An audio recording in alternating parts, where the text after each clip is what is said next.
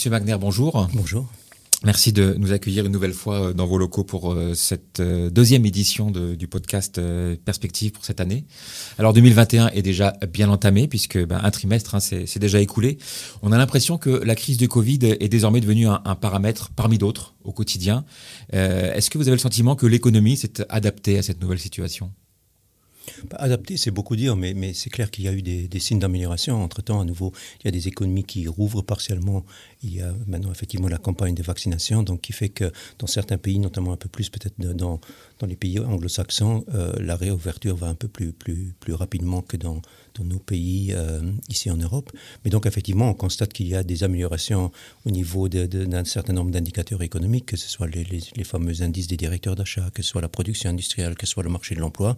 Il y a effectivement des signes d'amélioration. Ça ne veut pas dire que l'économie tourne à plein, mais effectivement, l'économie commence quelque part à se rétablir. Alors effectivement, aux États-Unis, euh, les choses vont plutôt bien. On était resté fin 2020 sur le, suspense hein, de l'élection américaine et l'arrivée au pouvoir de, Joe Biden.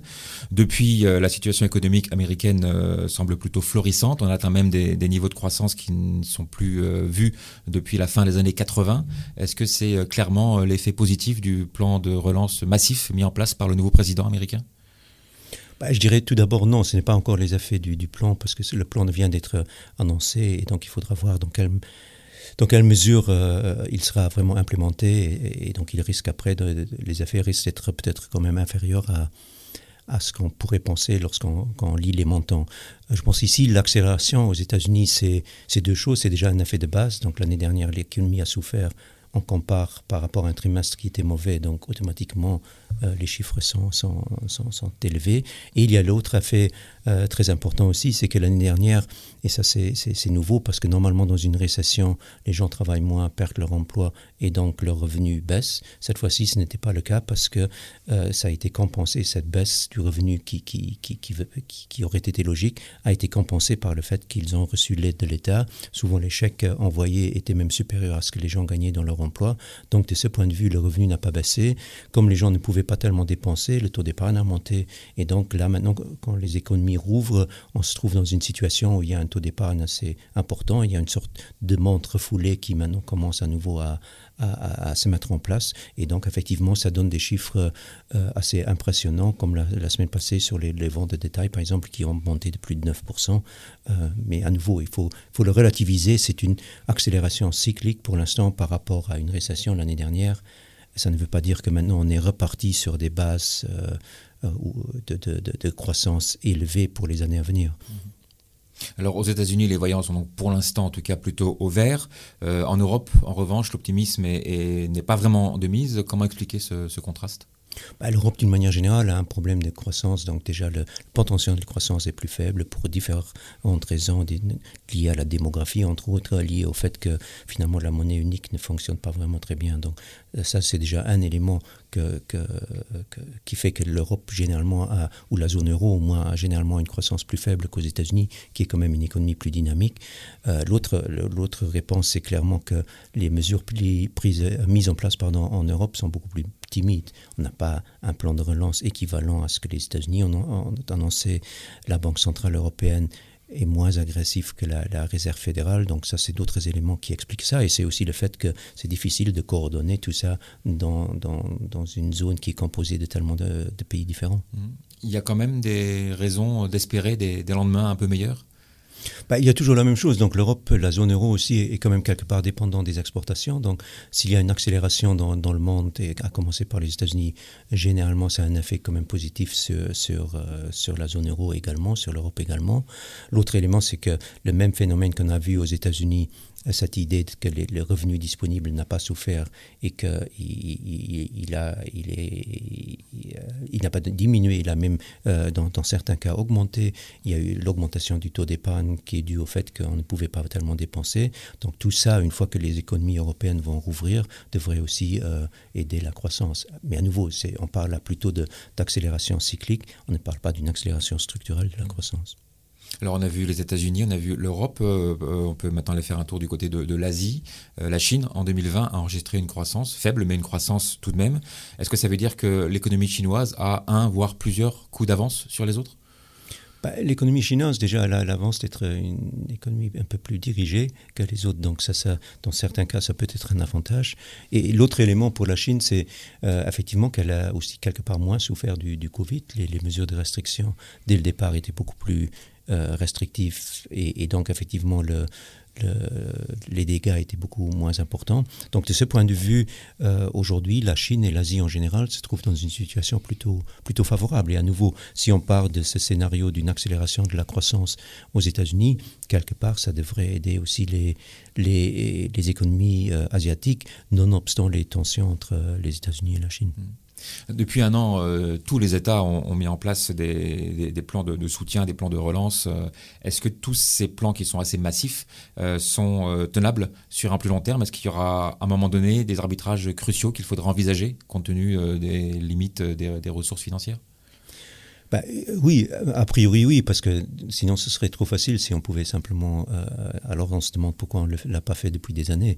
Donc euh, quelque part, ces plans de relance euh, coûtent de l'argent, donc cet argent doit venir de, quelque part. Pour l'instant, l'argent vient essentiellement de l'endettement. D'une augmentation de la dette publique qui pour l'instant ne pose pas trop de problèmes parce que les taux d'intérêt sont tellement faibles de sorte que le coût de la dette est pratiquement nul. Mais le fait est quand même que euh, la, dette publique continue à monter et l'autre, euh, normalement, l'autre réponse à, ça serait de dire tôt ou tard les, euh, les taux d'imposition doivent augmenter et donc à nouveau, donc ça, ça sera, à nouveau un frein pour, pour l'économie. Donc on ne peut pas éternellement continuer comme ça avec des plans de relance sans fin. Donc tôt ou tard, il faudra d'abord les réduire et ensuite les arrêter. Mmh. Quand vous dites tôt ou tard, c'est une perspective de quelques mois. On peut même penser déjà 2022, 2023. Euh, il y a une espèce de, d'échéancier un petit peu qui se, qui se met en place? Bah, Pour l'instant, c'est, toujours cette idée de dire il y a les plans de relance jusqu'à ce que l'économie, le patient se rétablisse. Et une fois qu'il s'est rétabli, on retire les, les, les, les plans de soutien. Mon avis, c'est que le patient va tellement mal que euh, même s'il se rétablit un peu, il aura toujours besoin des béquilles. Et donc les béquilles, c'est les plans de relance. Mais donc je pense quand même dans un premier temps, une fois que l'économie se sera un peu rétablie, bah, les voix vont s'accumuler pour dire maintenant il faut arrêter avec ces plans de relance. Euh, mais tôt ou tard, peut-être à nouveau, on va s'avérer que sans, soutien, l'économie aura du mal à croître. Mmh. Alors intéressons-nous euh, aussi maintenant au marché financier. On était resté sur une plutôt bonne note euh, lors du dernier trimestre 2020. Euh, est-ce que le premier trimestre 2021 confirme cette, tendance? Oui, clairement. Donc le premier trimestre a été à nouveau favorable pour les marchés boursiers. Il faut bien le dire, les marchés obligataires ont baissé, mais les marchés boursiers ont monté. Et clairement, ce qu'on voit aujourd'hui sur les, marchés, c'est cette idée, le consensus, et qu'on on va vers une forte accélération de la croissance économique. 2021-2022, 2021 peut-être plus dans le deuxième semestre, euh, et donc 2022, qui dit accélération de la croissance, dit a priori augmentation des bénéfices des entreprises. Et en même temps, on a des réserves euh, des, des, banques centrales, à commencer par la réserve fédérale, qui ont dit qu'elles ne vont certainement pas monter les taux. Donc c'est un, un, environnement presque idéal pour les actions, parce que d'un côté, hausse des bénéfices sans augmentation des taux, a priori c'est ce que le marché demande.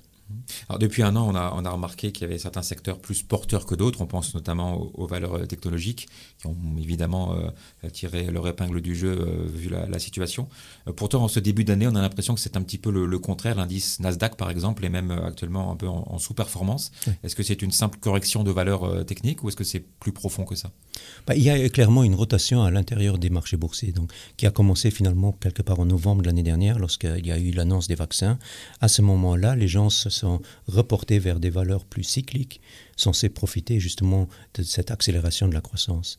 Euh, et donc effectivement les, grands gagnants du passé, donc qui étaient un peu moins dépendants de la conjoncture, comme la technologie ou à la rigueur la consommation de base, la santé, ces secteurs-là ont été un peu plus délaissés et les gens ont dit on va plutôt se concentrer sur les secteurs qui profiteront à plein de la reprise économique. Donc soit des valeurs industrielles très cycliques, euh, comme Thyssen, ce genre de valeurs, soit des, valeurs euh, énergétiques liées aux matières premières, parce qu'effectivement ces, ces valeurs-là profitent à court terme beaucoup plus d'une accélération de la croissance que les Nestlé ou les Microsoft, qui sont un peu relativement pas, tout à fait insensibles, mais peu sensibles à la conjoncture. Donc cette rotation, c'est clair, on, on, enfin, on, le voit depuis novembre de l'année dernière jusqu'à fin mars de, de, de cette année-ci.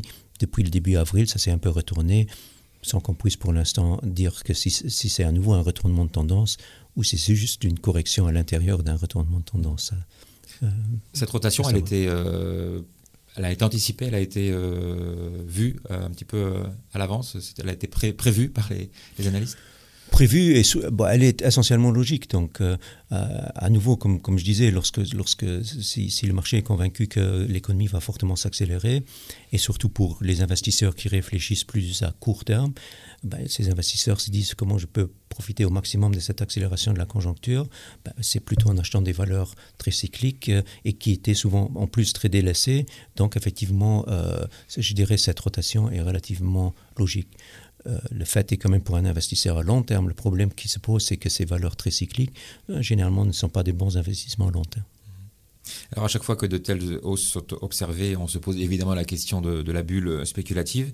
Est-ce qu'on est dans une situation où justement la, prudence est de mise compte tenu du niveau élevé des multiples de valorisation des entreprises? La prudence est certainement de mise parce que les multiples de valorisation sont effectivement élevés en absolu. Euh, là où j'ai plus de problèmes, c'est lorsqu'on me parle de bulle, parce qu'une bulle, c'est généralement lorsque les valorisations sont complètement déconnectées des fondamentaux. Ça, ce n'est pas le cas aujourd'hui. Les valorisations sont élevées, mais les valorisations sont élevées parce que les taux d'intérêt sont très faibles. Et donc ça, par exemple, par rapport à, la entre guillemets, bulle de la, fin des années 90, début de, ce siècle, c'était différent parce qu'à l'époque, effectivement, on avait des valorisations élevées des actions, nonobstant le fait que les taux aussi étaient relativement élevés. Donc, techniquement, euh, ça voulait dire que la prime de risque pour les actions était carrément négative. Aujourd'hui, ce n'est pas du tout le cas. On a des valorisations euh, élevées en absolu, mais ça se justifie par le fait que les taux d'intérêt sont faibles. Mais parce que les valorisations sont élevées, euh, oui, la prudence est de mise, il faut être sélectif euh, et il faut surtout arrêter de généraliser lorsqu'on parle des actions. On dit toujours, on considère, on a souvent tendance à considérer les, actions comme une classe d'actifs homogène et on arrive alors à une généralisation du type euh, les actions sont chères ou les actions sont bon marché. Mais à l'intérieur des actions, il y a plein de choses, il y a plein de segments, certains sont beaucoup plus chers que d'autres, donc il faut vraiment arrêter cette généralisation. Mmh. les taux d'intérêt sont toujours très faibles. Euh, en revanche, les taux obligataires sont en hausse. Est-ce que c'est une bonne nouvelle en soi?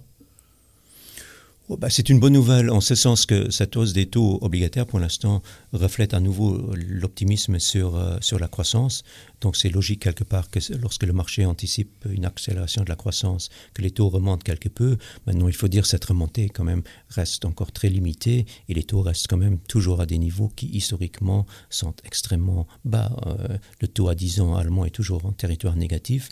Le taux à 10 ans américain, il est passé de 0,50 à 1,50, 1,60, mais ça reste des taux qui, qui historiquement restent très faibles. C'est pour ça aussi que pour l'instant, ça n'inquiète pas trop les marchés boursiers parce que, encore une fois, cette hausse des taux euh, reflète une accélération de la croissance qui finalement sera bonne pour les bénéfices. Donc, de ce point de vue, euh, tant que cette hausse reste relativement limitée et graduelle, ça n'inquiète pas trop les marchés.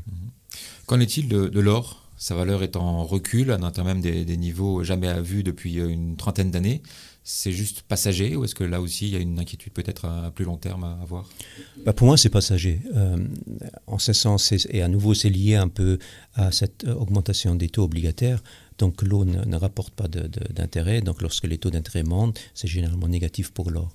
Donc de ce point de vue, cette remontée de l'or a un peu, cette remontée des taux obligataires a un peu pesé sur le cours de l'or. Maintenant, la, la raison pourquoi je pense que ça reste relativement temporaire, c'est que déjà avec tous les problèmes économiques qu'on a, avec des déficits budgétaires qui explosent, la dette publique qui explose, euh, il y a le, risque inflationniste à plus long terme. Tout ça, c'est des éléments a priori favorables à l'or ou historiquement toujours été favorables à l'or. Euh, et l'autre élément, c'est que je viens de dire, l'or est finalement beaucoup influencé par la tendance sur les taux. Or, la tendance sur les taux, ce qui est important là-dedans, c'est le taux réel, donc ajusté pour l'inflation, qui aujourd'hui sont négatifs et qui, à mon avis, reste resté négatif. Et, donc, à nouveau, c'est un facteur de soutien très important pour l'or. Donc, il y aura des, comme, comme ça, s'est vu au premier trimestre, il y aura des périodes de correction, il y aura une certaine volatilité, mais je pense que la tendance fondamentale sur l'or est à la hausse. en résumé, pour un, investisseur qui vise euh, un horizon plutôt à long terme, quelle devrait être aujourd'hui euh, la bonne attitude à adopter? Ben, je pense que la bonne attitude, et à nouveau, euh, vous venez de le dire, un investisseur avec un horizon d'investissement à long terme, pour moi, c'est clairement euh, de privilégier les actifs réels et de délaisser les actifs monétaires. Donc les actifs réels, c'est les actions. Les actifs monétaires, c'est les obligations. Et donc, il faut privilégier les actions. Maintenant, ça peut paraître un peu paradoxal, puisqu'on vient de dire les actions sont relativement chères. Donc, c'est effectivement là, quelque part, un dilemme. Mais je pense que les actions, aujourd'hui, sont peut-être parmi les seules classes d'actifs où on peut encore, de manière réaliste, espérer avoir un rendement réel ajusté pour l'inflation positive. Or, euh, tout investisseur, finalement, ce qu'il recherche, ce n'est pas nécessairement de battre des indices de référence.